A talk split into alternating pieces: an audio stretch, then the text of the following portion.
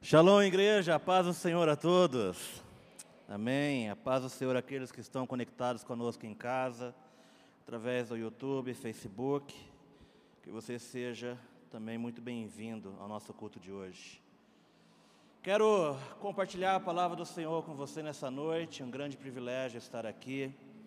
E quero convidar você nesse momento a abrir a sua Bíblia, ou ligar a sua Bíblia, no caso, no livro de 1 Reis, capítulo 18. 1 Reis, capítulo 18, que vai contar para nós a história do momento onde Elias está diante dos profetas de Baal. E há algumas alguns fundamentos importantes a qual o Senhor ministrou meu coração que eu quero compartilhar com você nessa noite. Quero ler com você 1 Reis, capítulo 18, do versículos 29 até o 39. Diz assim a palavra do Senhor: Passou o meio-dia e eles continuaram profetizando em transe, até a hora do sacrifício da tarde. Mas não houve resposta alguma, ninguém respondeu, ninguém deu atenção. Então Elias disse a todo o povo: Aproximem-se de mim. E o povo aproximou-se de Elias, reparou, Elias reparou o altar que estava em ruínas. Depois apanhou doze pedras, uma para cada tribo dos descendentes de Jacó, a quem a palavra do Senhor tinha sido dirigida, dizendo-lhe: Seu nome será Israel. Com as pedras construiu um altar em honra ao nome do Senhor e cavou ao redor do altar uma valeta na qual poderiam ser semeadas duas medidas de sementes. Depois arrumou a lenha, cortou o novilho em pedaços e pôs sobre a lenha. Então lhe disse: Encham de água quatro jarras grandes e derramem sobre todo o holocausto e sobre a lenha. Façam novamente, diz o texto. Disse ele, e assim fizeram novamente. Façam-no pela terceira vez, ordenou. E eles fizeram pela terceira vez. A água escorria do altar, chegando a encher a valeta. A hora do sacrifício, os profetas, o profeta Elias, colocou-se à frente do altar e orou: Ó Senhor Deus de Abraão, de Isaac e de Israel, que hoje fique conhecido que tu és Deus em Israel e que sou o teu servo, e que fiz todas essas coisas por ordem tua. Responde-me, ó Senhor, responde-me, para que este povo saiba que tu, ó Senhor, é Deus e que fazes o coração deles voltar para ti. Então o fogo do Senhor caiu e queimou completamente o holocausto, a lenha, as pedras e o chão, e também secou totalmente a água na valeta. Quando o povo viu isso, todos caíram prostraram, prostrados e gritaram: o Senhor é Deus, o Senhor é Deus. Feche seus olhos por um instante, vamos falar com o Senhor. Pai, te louvamos nessa noite pela tua preciosa palavra. E que essa tua preciosa palavra, Deus, ela possa alcançar, arrebatar os nossos corações nessa noite. Ó Deus, a tua palavra, Deus, ela jamais possa voltar vazia, mas que ela possa gerar em nós frutos que exaltem, que glorifiquem o teu santo nome. Que a tua palavra seja instrumento não apenas de exortação, mas também de transformação, de cura, Pai maravilhoso. Que a tua palavra ela possa cumprir o teu propósito sobre cada um que está aqui conosco, sobre aqueles que estão em casa, e que tudo seja para a glória do teu santo nome. É assim que eu oro, no poderoso nome de Jesus. Amém? Amém. Meus irmãos, eu eu sou extremamente fã dessa igreja. Estava falando com o Clarence um pouquinho antes de vir para cá e e ele está nos dias agora, essa semana vai estar nos dias de férias, de descanso. E ele falava assim para mim assim: Nossa, como eu gosto de estar na igreja. Como eu amo estar na igreja.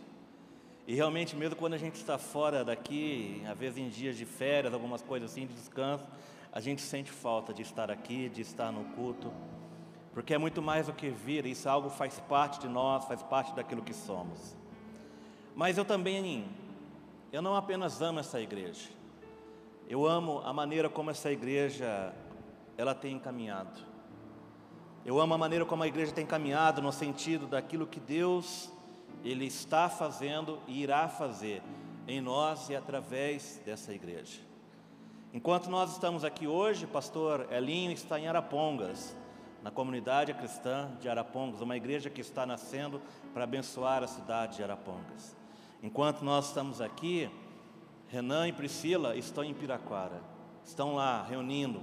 A igreja está se mudando de Piraquara para um lugar maior, porque sem dúvida alguma Deus está acrescentando vidas cada dia mais e mais. Mas também enquanto nós aqui estamos, né, os horários, os fusos horários são diferentes, mas nós também, nós podemos testemunhar aquilo que Deus está fazendo nas igrejas do continente africano, aonde esta igreja, ela tem todo um cuidado.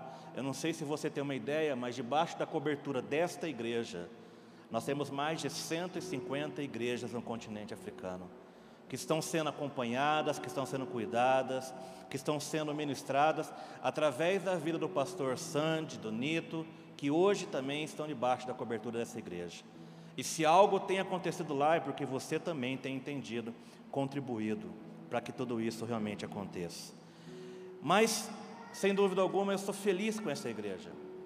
Feliz por aquilo que Deus está fazendo, feliz por aquilo que nós estamos testemunhando, feliz pelas coisas que eu creio que Deus ainda há de fazer no meio dessa igreja e através dessa igreja. Mas para todas essas coisas, para tudo aquilo que Deus vai fazer, para tudo aquilo que Deus está fazendo, eu creio que nada disso seria possível se não fosse a presença de Deus, se não fosse o Espírito Santo de Deus que nos conduz e que nos guia em todo o tempo. Porque sem a presença de Deus, sem a presença do Espírito, tudo que nós fazemos ou somos seria apenas movimento humano. Mas nós temos sido guiados, direcionados, temos sido conduzidos por aquilo que a palavra e o Espírito Santo de Deus assim também tem nos direcionado a fazer.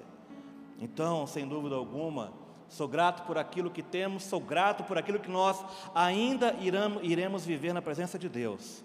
Mas eu entendo que tudo aquilo que nós ainda iremos viver, desfrutar, seja como igreja, seja você na sua vida pessoal e íntima com Deus, tudo começa, depende se movimenta e vive a partir daquilo que nós entendemos a nossa dependência do Espírito Santo, da presença dele em nós. Eu e você nós dependemos disso, dependemos dessa ação, dependemos desse movimento, dependemos que realmente o Espírito Santo ele esteja atuando diretamente em nós e através das nossas vidas. E quando eu leio, por exemplo, a história de Elias, no momento onde ele está diante dos profetas de Baal, há algumas lições importantes que eu quero compartilhar com você nessa noite. Lições que, sem dúvida alguma, eu creio que são importantes para que nós possamos realmente conseguir, cada dia mais e mais, desfrutar de tudo aquilo que o Senhor tem preparado e reservado para nós, seja como igreja, seja você na sua casa, com a sua família, com seus entes.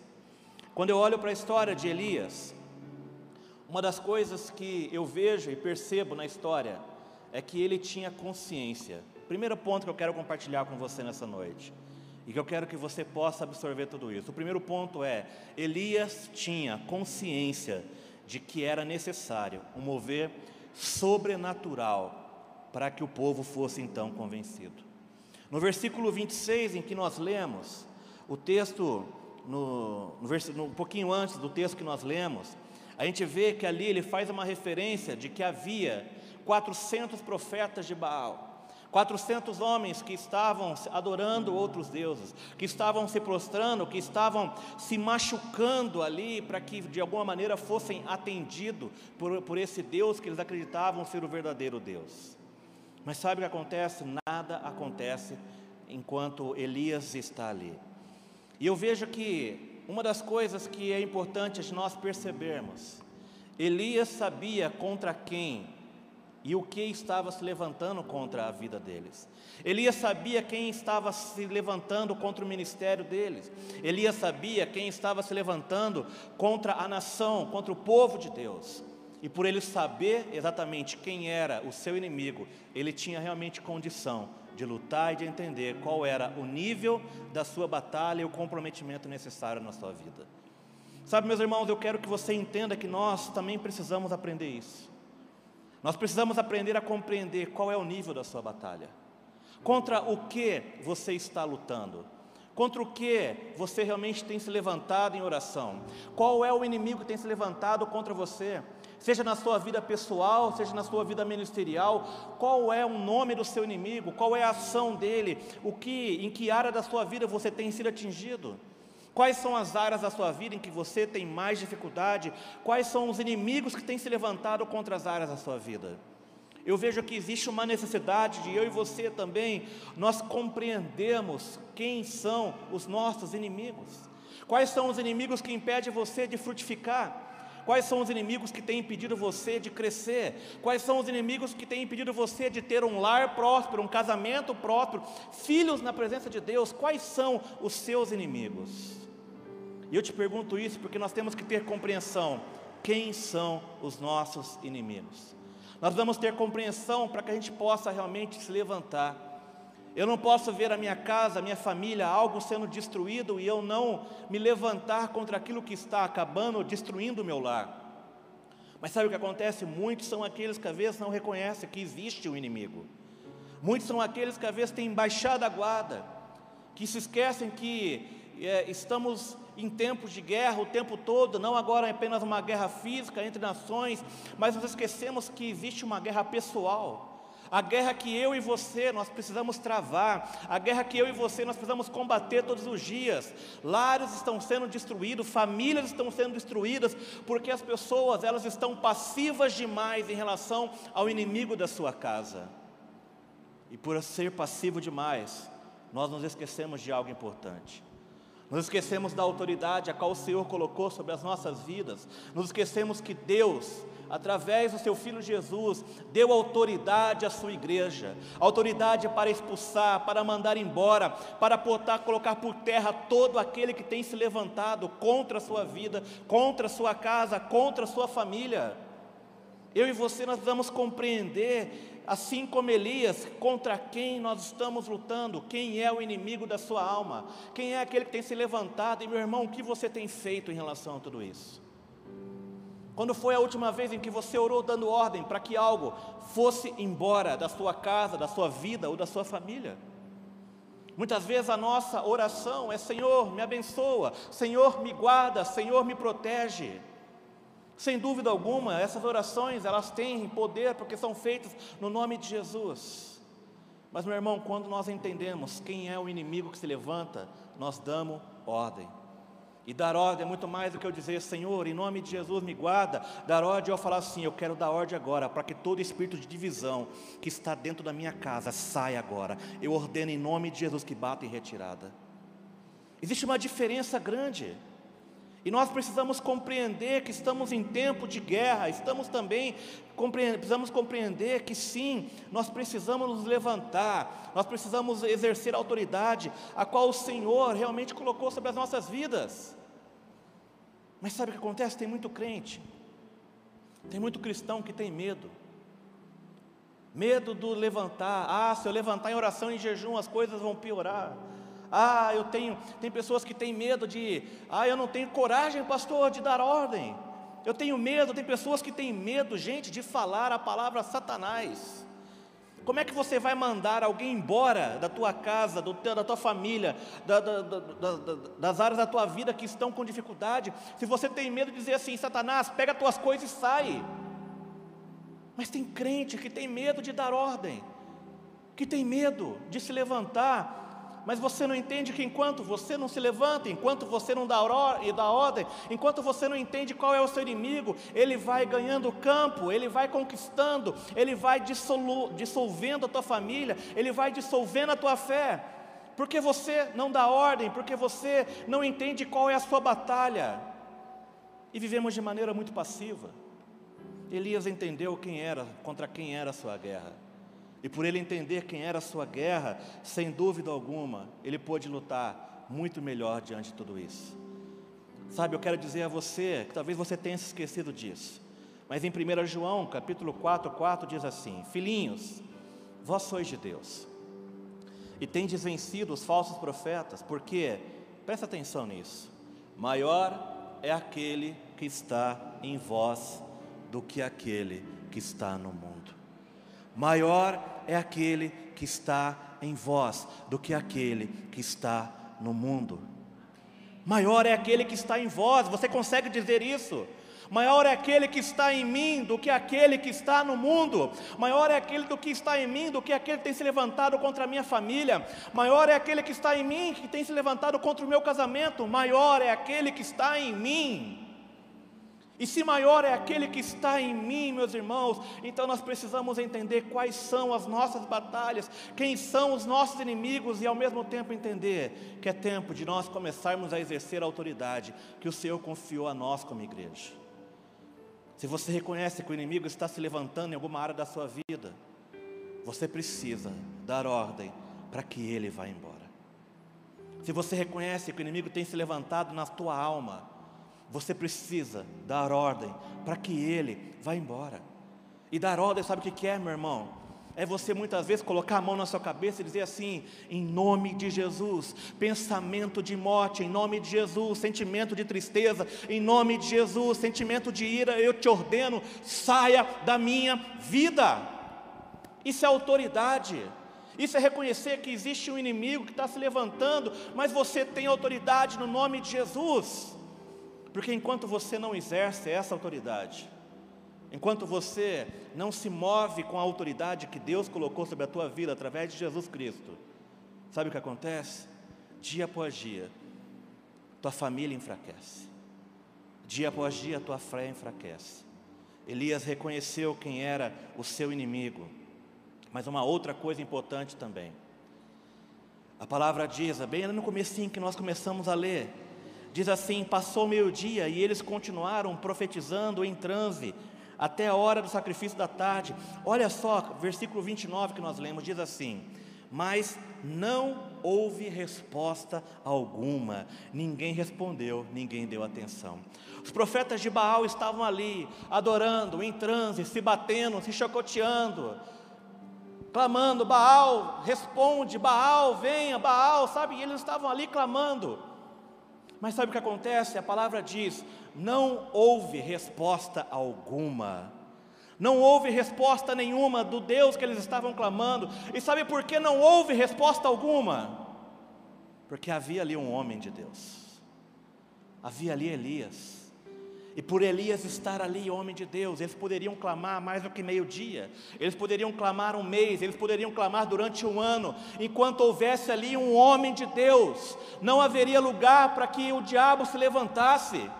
Sabe, meu irmão, o que eu quero que você compreenda: existe uma necessidade de que também nos dias de hoje, Elias, homens e mulheres como Elias, sejam levantados. Você é o Elias que Deus colocou na tua casa. Você é o Elias da sua família, você é o Elias do seu trabalho, você é o Elias da sua faculdade, você é o Elias do ambiente onde você está. Eu quero dizer que o mesmo Deus de Elias é o, é o mesmo Deus que você adora, é o mesmo Deus que você serve. Mas também, da mesma maneira, que o diabo ele não se manifestava quando havia ali um homem de Deus, da mesma maneira onde você estiver, meu irmão, o diabo ele não pode ter mais vez, ele não pode ter mais voz. Então eu quero declarar sobre a tua vida onde você estiver, que Deus te coloque ali como um Elias e que toda ação do maligno, que toda ação do inferno, que todo, todo, todo plano do maligno seja desfeito, seja paralisado, fique sem valor, fique sem poder, aonde você, homem e mulher de Deus, colocar as plantas dos seus pés. Sabe por quê? Porque o Deus de Elias é o seu Deus. O Deus de Elias é o Deus que nós louvamos aqui. O Deus de Elias é o mesmo que você tem cantado. O mesmo Deus de Elias é o Deus a qual eu estou falando para você. É o mesmo Deus. Então, que aonde você estiver, meu irmão, entenda Deus te colocou ali para fazer a diferença, ser a diferença, mas aonde você colocar as plantas dos seus pés? Entenda que maior é aquele que está com você do que aquele que está no mundo. Então, aonde você colocar as plantas dos seus pés, coloque com a autoridade que Deus deu a você. Talvez você precise voltar para casa hoje, entrar dentro de casa e dizer assim: aqui entrou um homem, uma mulher de Deus por isso eu ordeno agora que todo levantar do maligno contra essa casa saia agora em nome de Jesus. Amém. Tarefa de casa para você, meu irmão. Chega em casa, entra, bota os pés e fala: aqui tem homem, aqui tem mulher de Deus, e por isso, em nome de Jesus, eu não aceito mais nada que não seja do Senhor Deus Todo-Poderoso dentro dessa casa. Todo espírito contrário, todo levantar, toda artimanha, saia em nome de Jesus. Maior é aquele que está com vós do que aquele que está no mundo. Se lembra disso, exerça isso, reconheça isso. Mas não apenas isso, meus irmãos, não apenas reconhecer. Existe uma outra coisa que Elias fez e que nós muitas vezes também necessitamos fazer. Quando nós lemos o texto que nós lemos aqui no início da ministração de hoje, a palavra diz que Elias olhou o altar e viu que o altar, no versículo 30 do texto, diz assim: Então Elias disse a todo o povo: Aproximem-se de mim. O povo aproximou-se e Elias reparou: o altar do Senhor estava em ruínas. Depois apanhou doze pedras, uma de cada tribo dos descendentes de Jacó, a quem a palavra do Senhor tinha sido dirigida, dizendo: O seu nome será Israel e com as pedras construiu um altar em honra ao nome do Senhor e cavou ao redor da valeta. Qual que foi a, a outra ação de Elias? Elias chegou, reuniu os homens, estavam ali. E uma coisa que Elias reparou é que o altar ele estava em ruínas. Porque, meus queridos, ali onde toda essa história, esse contexto está acontecendo, é no Monte Carmelo. E no Monte Carmelo havia ali um altar sagrado que havia sido quebrado pelo povo pagão. E aí o que acontece? Assim, esse altar, que deveria ser lugar de adoração ao Senhor Deus Todo-Poderoso, se tornou um lugar sem uso algum, caiu em desuso e se tornou apenas em ruínas. Mas sabe o que, que Elias faz?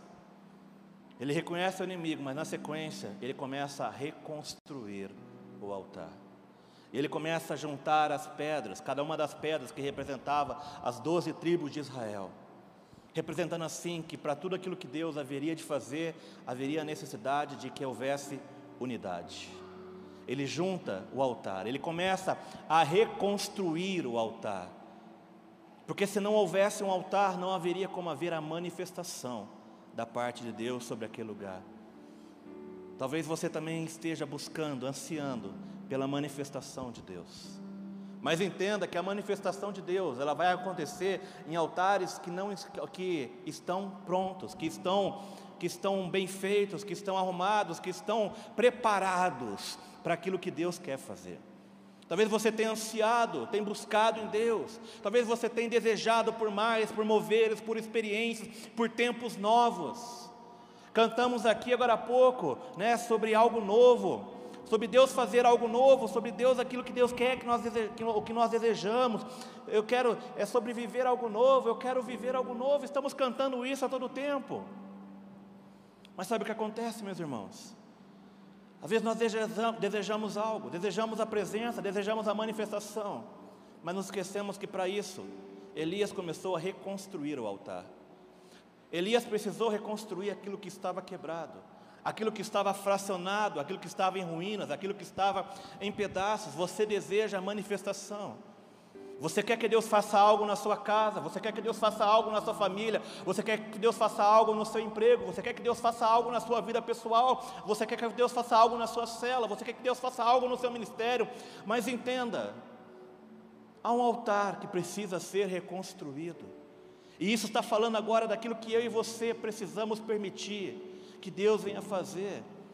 Talvez há áreas das nossas vidas que estão fracionadas, há áreas das nossas vidas que estão quebradas.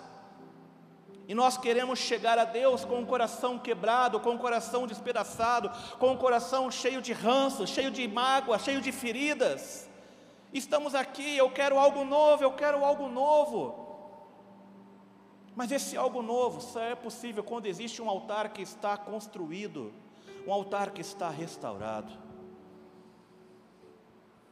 E eu vejo que o que Deus quer fazer nas nossas vidas é exatamente isso. Deus quer se manifestar a você, eu não tenho dúvida disso. Mas o que Deus precisa fazer antes de se manifestar a você é reconstruir o altar que você é. Você é o altar hoje. Você é o lugar aonde Deus irá se manifestar com a presença dele, com o fogo dele. Você é o lugar aonde será haverá a visitação, a, a, habitação da parte do Espírito Santo de Deus. Você é o lugar aonde isso vai acontecer. Mas entenda que Deus, ele só se manifestou ali onde Elias estava preparando depois que o altar foi reconstruído, ou seja, as coisas não podem ser feitas de qualquer maneira. As coisas não podem ser oferecidas de qualquer jeito. Sabe, se você não muda, meus irmãos, nada muda. E às vezes nós queremos a manifestação da parte de Deus, mas não estamos dispostos a mudar a frieza, a dureza que às vezes existe ainda dentro dos nossos corações. Você sabe ser ruim, você sabe ser uma pessoa é, que guarda mágoa, você sabe ser tudo isso. Mas aí estamos aqui erguendo os braços, vem nos visitar hoje aqui. E às vezes só apenas cantamos isso, sentimos às vezes até bem, mas saímos daqui ainda vazios, sem nada no nosso, nas nossas vidas. Muitas vezes nós viemos à igreja e continuamos saindo vazio. Eu te digo, a culpa não é da igreja, a culpa é do altar que não está preparado que não está pronto, que acha que pode receber a presença do Todo-Poderoso de qualquer jeito. Meus irmãos, entendam: Deus quer reconstruir tua, algumas coisas na sua vida. E talvez para isso, para reconstruir o seu altar, porque se não existe altar, não haverá presença. Você quer manifestação, mas não tem tempo com Ele. Você busca pela presença, você deseja dentro de si, eu quero ter mais experiências. Mas quanto tempo você passa na presença dEle? Quantos textos da Bíblia você leu essa semana? Quantos minutos você passou na intimidade com Ele? Mas não apenas isso, talvez você precise rever a sua agenda, rever as suas prioridades, rever os teus relacionamentos. Quando Elias começou a juntar as pedras, é porque aquelas pedras separadas representava como o povo estava, e o povo estava dividido. Enquanto o povo estava dividido, não tem como haver manifestação, não tem como haver a presença, não tem como ter fogo. Isso fala de relacionamentos. Talvez você esteja vivendo com divisões, particionados, pessoas que moram na mesma casa, mas não adoram o mesmo Deus, não vivem a mesma palavra. Cada um vive o seu próprio eu, cada, cada um vive o seu próprio mundo, cada um buscando o seu próprio benefício e o outro, o outro que se lasque, o outro que se dê mal. E eu te pergunto, você vai orar a vida inteira pelo fogo, pela manifestação e você não vai ter. Porque Deus não se manifesta onde não existe unidade. Elias precisou reconstruir e ele pegou as doze pedras que simbolizavam a, a, a, tribo de Israel, porque é assim que o povo estava, dividido. E ele então demonstrou: olha, para que haja mudança, para que haja transformação, para que haja poder, precisa haver unidade. Precisa haver unidade no seu lar. Precisa haver unidade nos teus relacionamentos. Precisa haver unidade na tua cela, precisa haver unidade no seu discipulado. Unidade é estar ali junto, somando, é dizer assim: olha, eu estou aqui, conte comigo, vamos. Mas muitas vezes existe cada um buscando a sua própria vontade, cada um buscando seus próprios interesses, seja no discipulado, seja numa cela, ou seja num casamento. Mas aonde existe divisão, não existe manifestação da parte de Deus, porque a palavra do Senhor diz que uma casa dividida ela não subsiste. Marcos 3:25, se a casa estiver dividida contra si mesmo, também não poderá subsistir. Não existe manifestação enquanto houver divisão, enquanto não houver unidade. E talvez você precise rever os seus relacionamentos. Talvez dentro da sua casa, com a sua família, com a sua esposa, com seus filhos. Talvez no seu discipulado, talvez na sua cela. Se existe realmente unidade, se todos estão focados na mesma coisa. Unidade é quando eu estou disposto a abrir mão da minha própria vontade, pelo seu bem-estar, pela manifestação de Deus. E muitas vezes as pessoas estão orgulhosas demais, buscando apenas os seus próprios interesses. E aí levantamos a mão, oramos e dizemos: Senhor, vem com teu fogo. E o máximo que sentimos são emoções. Vamos embora emocionados, mas muitas vezes ainda vazios. E o que Deus quer não é apenas que você se emocione no culto.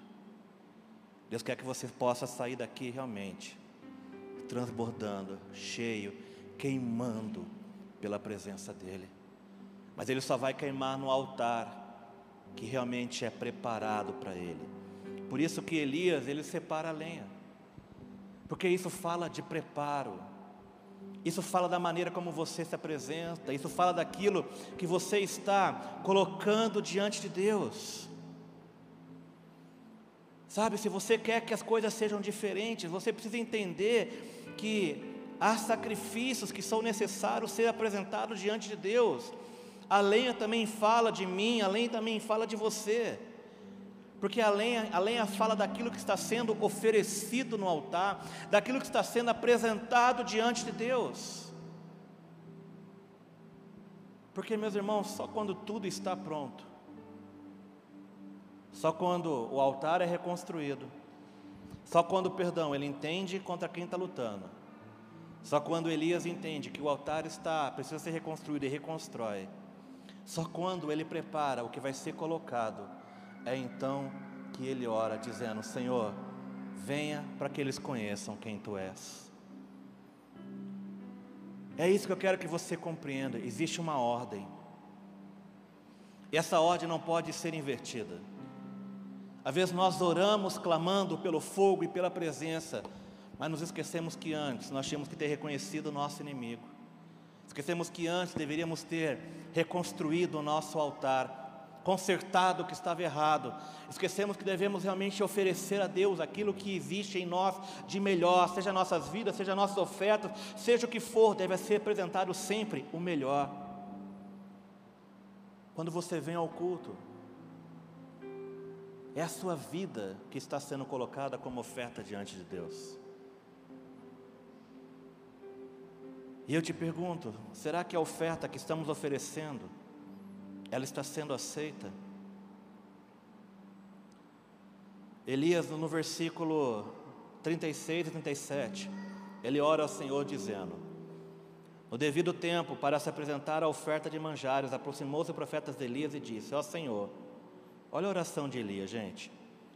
Ó Senhor Deus de Abraão, de Isaac e de Jacó, fique hoje sabido que tu és Deus em Israel e que eu sou teu servo e que segundo a tua palavra fiz essas coisas. Responde-me, Senhor, responde-me, para que este povo saiba que tu, Senhor, é Deus e que, e que a ti fizeste retroceder o coração deles. Olha que interessante essa oração. É uma oração, de certa forma, simples. É uma oração sem muito encher de linguiça, sem um grande texto, sem grandes coisas, mas ao mesmo tempo, por mais que é uma oração simples, é uma oração profunda, é uma oração poderosa. É uma oração que ele revela os, os argumentos corretos. Ele diz assim: Olha, eu não quero a glória para mim, mas ele diz: Eu quero a glória para ti, para que este povo saiba que tu és Senhor. Esta era a motivação do coração de Elias. Elias orou e ele teve resposta da parte de Deus. Mas olha a ordem: ele reconheceu o seu inimigo, ele preparou o altar, ele preparou a lenha e depois ele orou. Porque a oração, ela sem dúvida alguma, é fundamental nas nossas vidas. Meus irmãos, a oração é fundamental. Quando você não ora, você está dizendo assim: Deus, eu me viro. Quando você não ora, você está dizendo assim: Deus, eu dou conta. E é muitas vezes assim que nós temos agido diante de Deus. Não oramos, não revelamos para Ele aquilo que nós realmente ansiamos e desejamos. O pastor Danilo, no seu livro Chaves da Relevância, ele diz que a oração é o reconhecimento da nossa carência. Mas sem oração, meus irmãos, nós não temos a presença. Sem oração não existe manifestação. Sem oração não existe mover. Sem oração não existe transformação. Sem oração não existe cura, não existe nada. Porque a oração sou eu dizendo: Senhor, eu dependo, eu preciso de Ti, me ajuda, me socorre. Mas também, nós nos enganamos em outra questão. Quando achamos que nós podemos oferecer a Deus qualquer coisa. Nós nos enganamos a Deus quando nós achamos que nós podemos nos achegar a Ele de qualquer maneira e oferecer a Ele qualquer coisa. Já vi pessoas às vezes fazerem em alguns momentos ou adorar ao Senhor, e antes de adorar ao Senhor, elas diziam assim: Paz o Senhor, amada igreja, vou cantar aqui uma canção. Se eu errar, eu peço perdão à igreja, mas é para Deus. Tipo, tá tudo bem se eu oferecer algo de qualquer jeito. Tá tudo bem se eu oferecer uma oferta bichada para ele. Tá tudo bem se eu oferecer qualquer coisa. Tipo, Deus entende. Ah, Deus entende a minha correria, por que, que eu não oro tanto? Deus entende, essa é a sua oferta.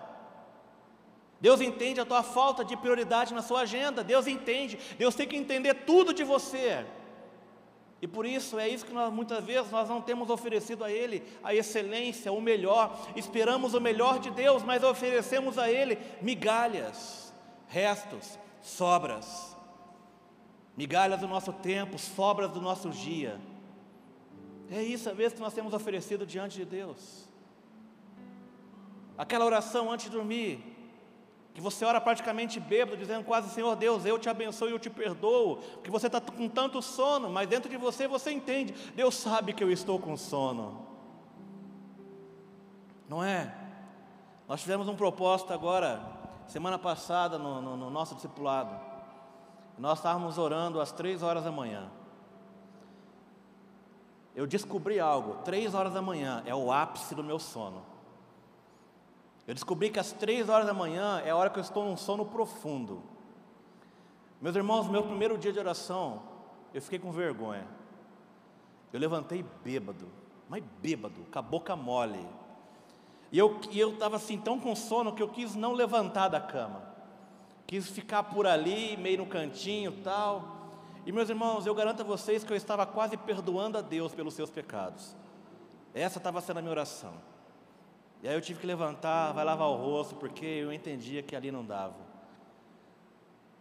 Mas sabe o que eu quero que você entenda? Que nós não podemos oferecer qualquer coisa para Deus. E a palavra, não sou eu que estou dizendo isso. É a palavra de Deus que nos ensina a não oferecer qualquer coisa perante Ele. livro de Levíticos 22 nos ensinava, nos ensina sobre como nós deveríamos fazer as nossas ofertas.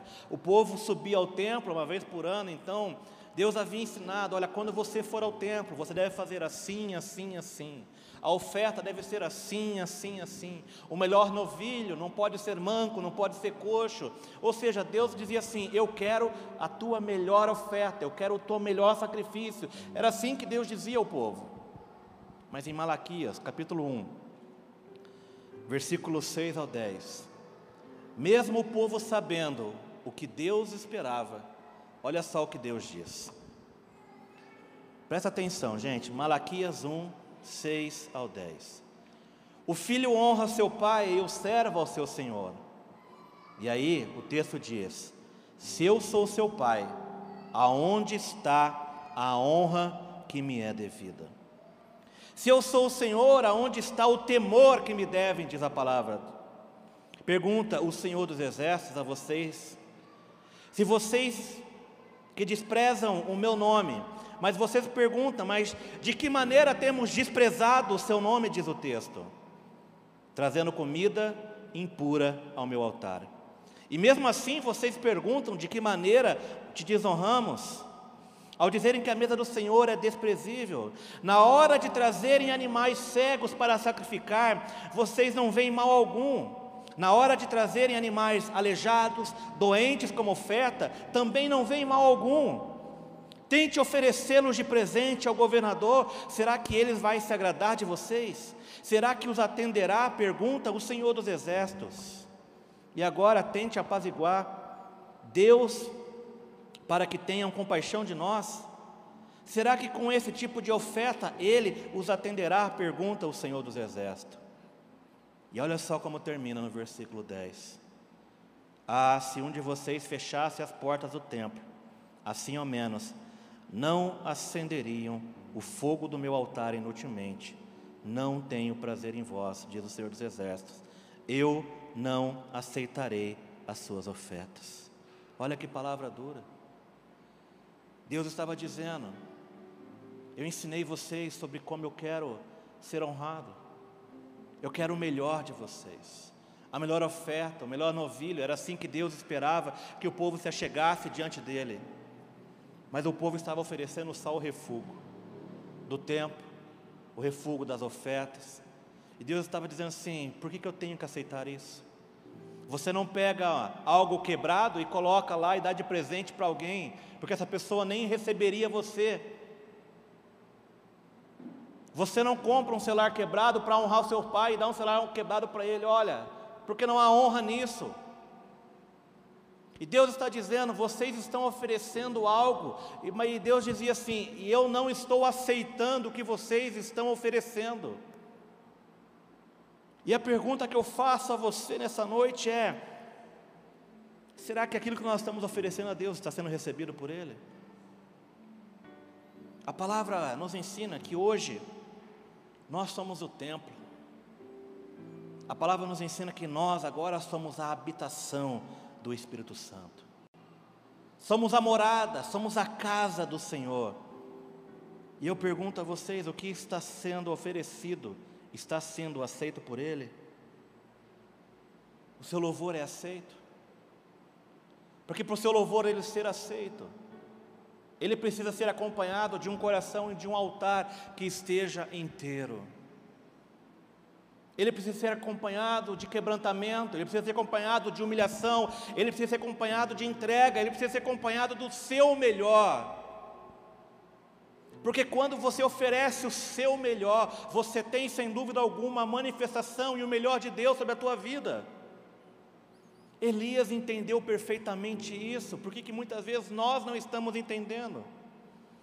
Elias compreendeu que nada acontece sem uma ação sobrenatural de Deus. E por isso ele começa reconstruindo o altar, separando a melhor lenha. E após isso, é quando ele ora. Mas quando ele ora, o fogo vem. Quando ele ora, a presença de Deus se manifesta. Você é a casa do Senhor, meu irmão. Você é a habitação dele. Isso faz de você também o altar. Hoje, você é o altar. E nesse altar, para que haja presença, ele precisa estar inteiro. Precisa ser o melhor. Não pode ser qualquer coisa, não pode ser de qualquer jeito. Não pode ser feito de qualquer maneira. Tudo que você for fazer precisa ser o melhor. A tua melhor adoração, a tua melhor oferta, o teu melhor serviço. Vai fazer a cela? Faça com o teu melhor. Entregue a tua alma, entregue o teu coração, mas entregue ali o teu melhor, porque muito mais do que abençoar pessoas, você está fazendo isso para Deus. Quando eu ministro numa cela, eu estou fazendo isso para Deus, por Deus, Ele é a motivação. As pessoas são apenas abençoadas com isso, mas Deus é a motivação, porque se eu amo a Deus, eu amo aquilo que Deus ama, então eu faço as coisas de Deus da maneira que Ele espera que eu faça. Não pode ser de qualquer jeito, não pode ser de qualquer maneira, não pode ser do seu jeito, do jeitinho brasileiro. Tem o jeito de Deus, a maneira de Deus, tudo do jeito dele, não pode ser do nosso porque o nosso é imperfeito, o nosso às vezes é quebrado. Mas antes de nós oferecermos qualquer coisa a Ele, nós precisamos reconstruir algumas coisas em nós. Você é o altar. Mas o altar só existe para um propósito para a manifestação de Deus. Você, que é altar, só existe para um propósito que é a manifestação de Deus na sua vida e através da sua vida. Você crê nisso? Coloque-se de pé por um instante.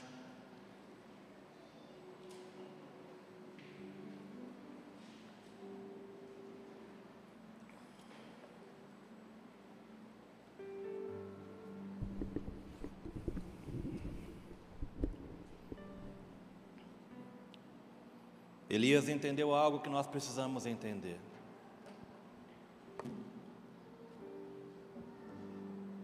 Que antes de que houvesse o fogo no altar, o altar precisava ser reconstruído. E ele começou isso juntando as pedras, porque era assim que o povo estava, dividido. Talvez hoje aqui existam casas divididas, pessoas divididas, relacionamentos divididos. E eu creio que Deus quer recomeçar por isso. Que você recomece por isso. Reconstruindo, consertando aquilo que está fora do lugar. Elias precisou ir até as pedras e trazer elas para o lugar certo. Há coisas dentro de você que precisam voltar para o lugar certo, para o centro da vontade de Deus na sua vida. Há coisas dentro de você que precisam ser reconstruídas, colocadas no lugar correto. Mas muitas vezes isso é impossível, porque nós demos lugar a outras coisas. Sabe, meu irmão, essa noite eu quero convidar você a reconstruir algumas coisas dentro da tua alma. Feche os seus olhos por um instante. Você que está aqui, você que está em casa.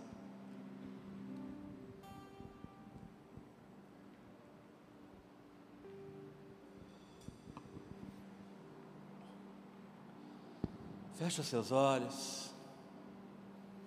Eu não sei como está a sua alma. Eu não sei como está o seu coração nessa noite mas eu sei de algo. Há um fogo de Deus para ser derramado sobre a tua vida. Mas o fogo ele vem sobre o altar. E esse altar precisa estar preparado.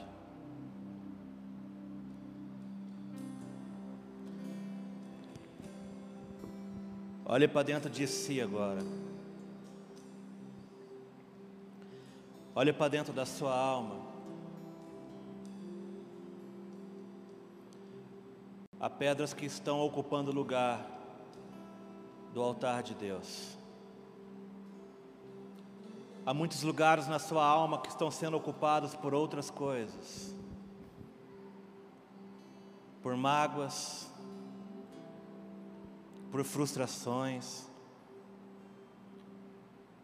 tem gente que está aqui nessa noite que está com o coração decepcionado, frustrado, com dor.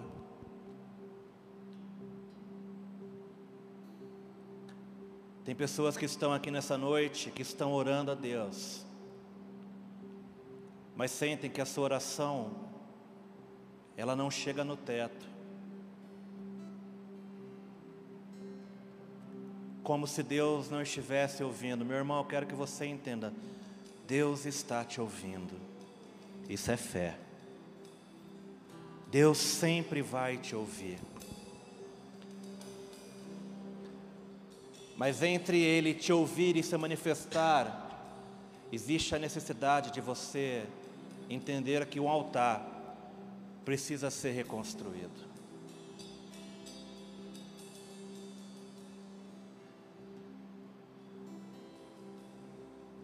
Vire as páginas necessárias nessa noite. Perdoe. Deixe para trás o que não precisa. Você ora por revelação, você ora pela presença. Mas se você deseja que o fogo venha, que a presença venha, que a manifestação de Deus venha, e ela virá, reconstrua o altar para Deus. Você quer que Deus tome o seu coração, mas o seu coração às vezes está ferido, sangrando, machucado. E hoje eu quero declarar sobre a tua vida que o Espírito Santo ele te cure agora. Eu declaro em nome de Jesus que o Espírito Santo ele começa a andar por essa igreja. E se você está aqui com o coração sangrando, ferido, decepcionado, eu declaro a visitação do Espírito Santo sobre a tua vida agora. E eu declaro que você seja curado em nome de Jesus. Abra sua mão. Espírito Santo, eu declaro a cura. Há corações que estão sangrando, que estão com dor, que estão sem fé, que estão incrédulos.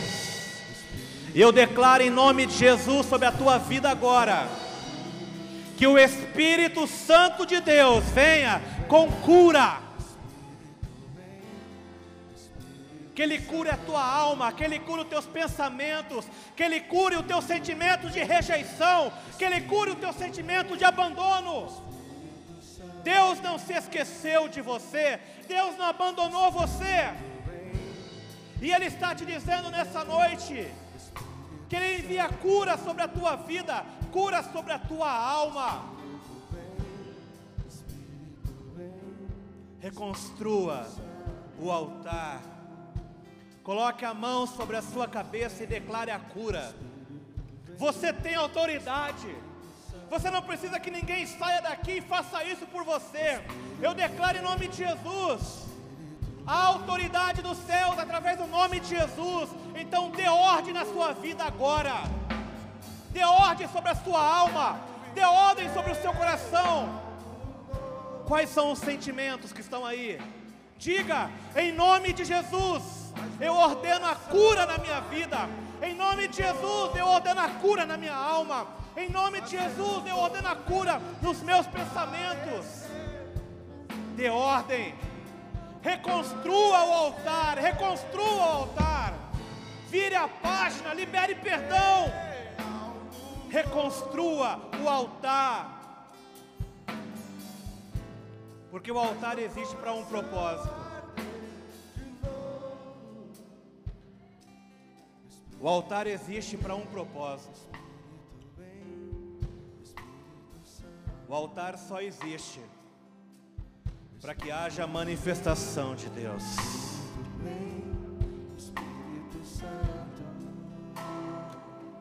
Deus só visita altares que estão inteiros.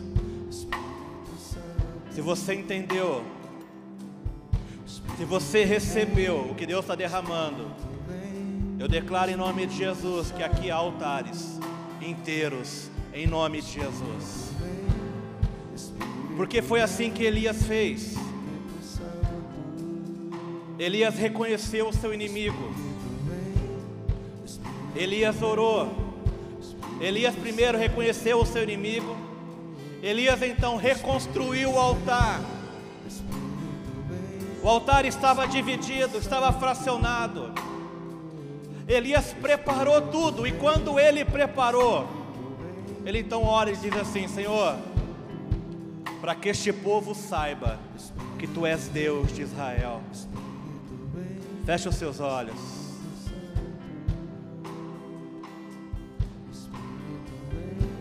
Feche os seus olhos.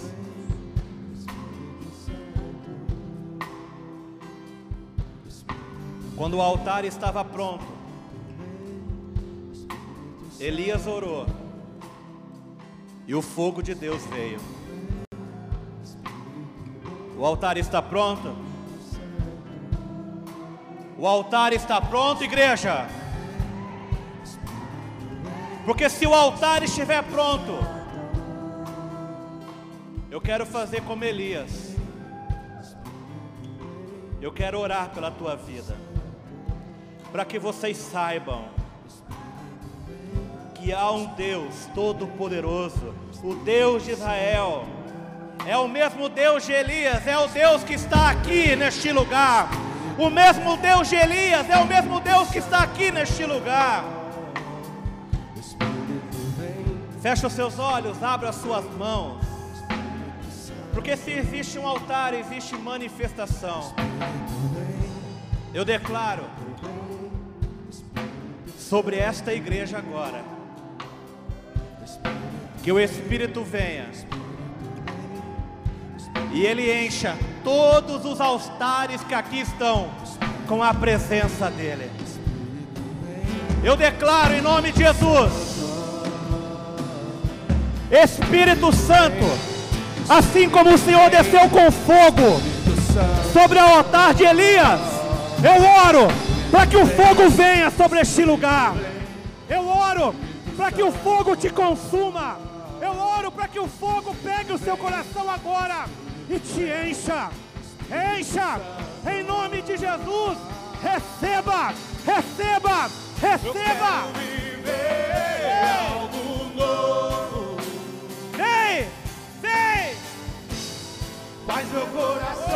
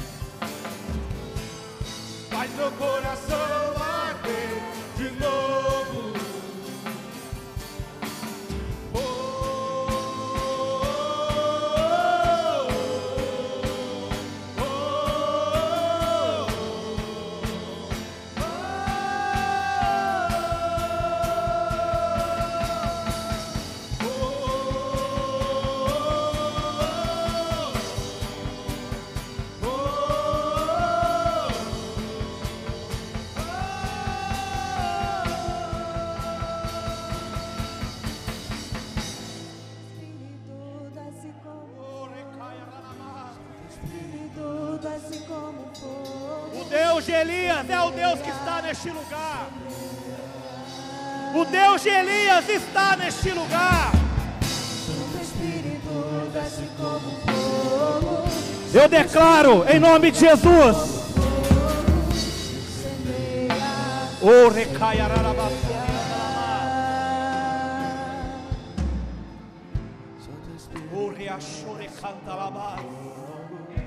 Eu quero declarar sobre a vida de algumas pessoas que estão aqui. Que todo sentimento de tristeza, eu dou ordem agora para que todo sentimento de tristeza caia por terra em nome de Jesus.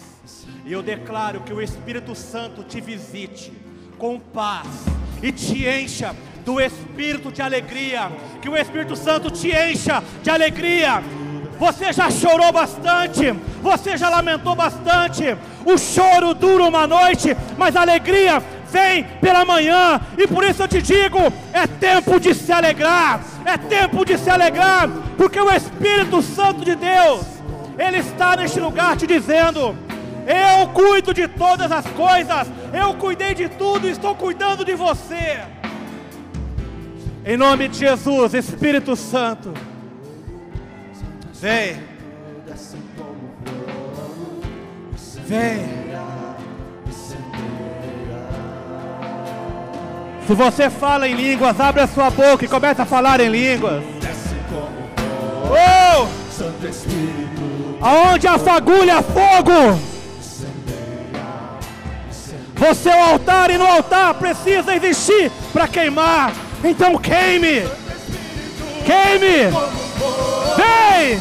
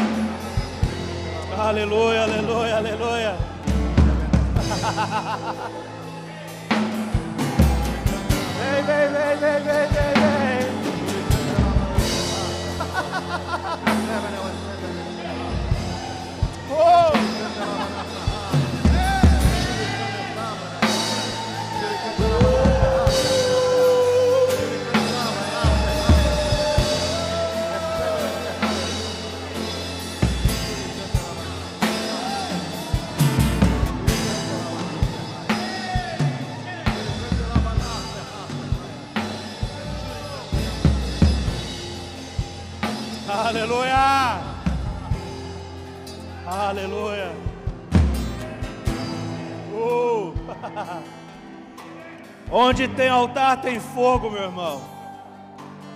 Onde tem altar tem fogo.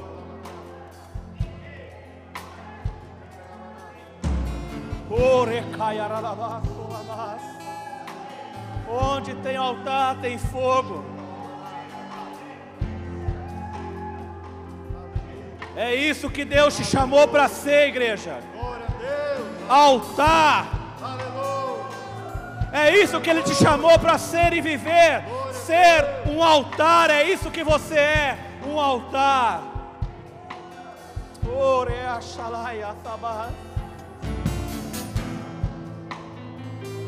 Porque a tua família precisa de altar. A tua casa precisa de um altar. Teu casamento precisa de um altar, diz o Senhor.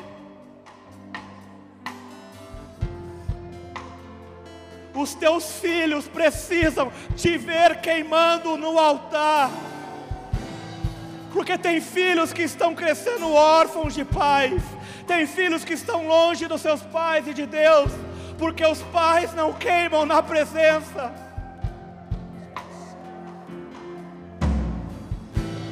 Você é o altar do Senhor, igreja.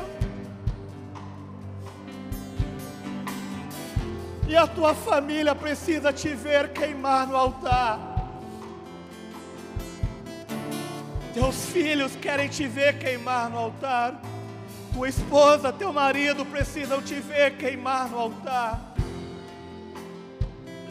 E tudo que você faz sem o altar é movimento humano que leva à canseira, que leva à fadiga, que leva à destruição. Mas onde existe altar, existe cura. Onde existe altar, existe manifestação.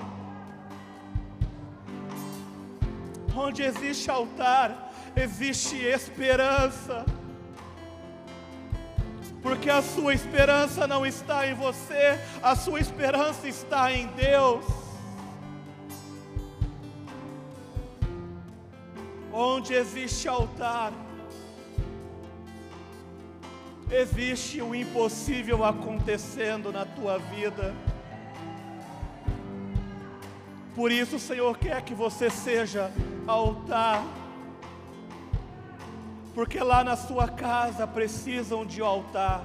Lá no seu trabalho precisam de um altar. Lá onde você estuda precisam de um altar de pessoas que queimem na presença dele, de pessoas que aonde colocam a planta dos seus pés, o inimigo ele bate em retirada, porque maior é o que está com você, igreja. Maior é o que está com você. Por isso entenda, você é altar.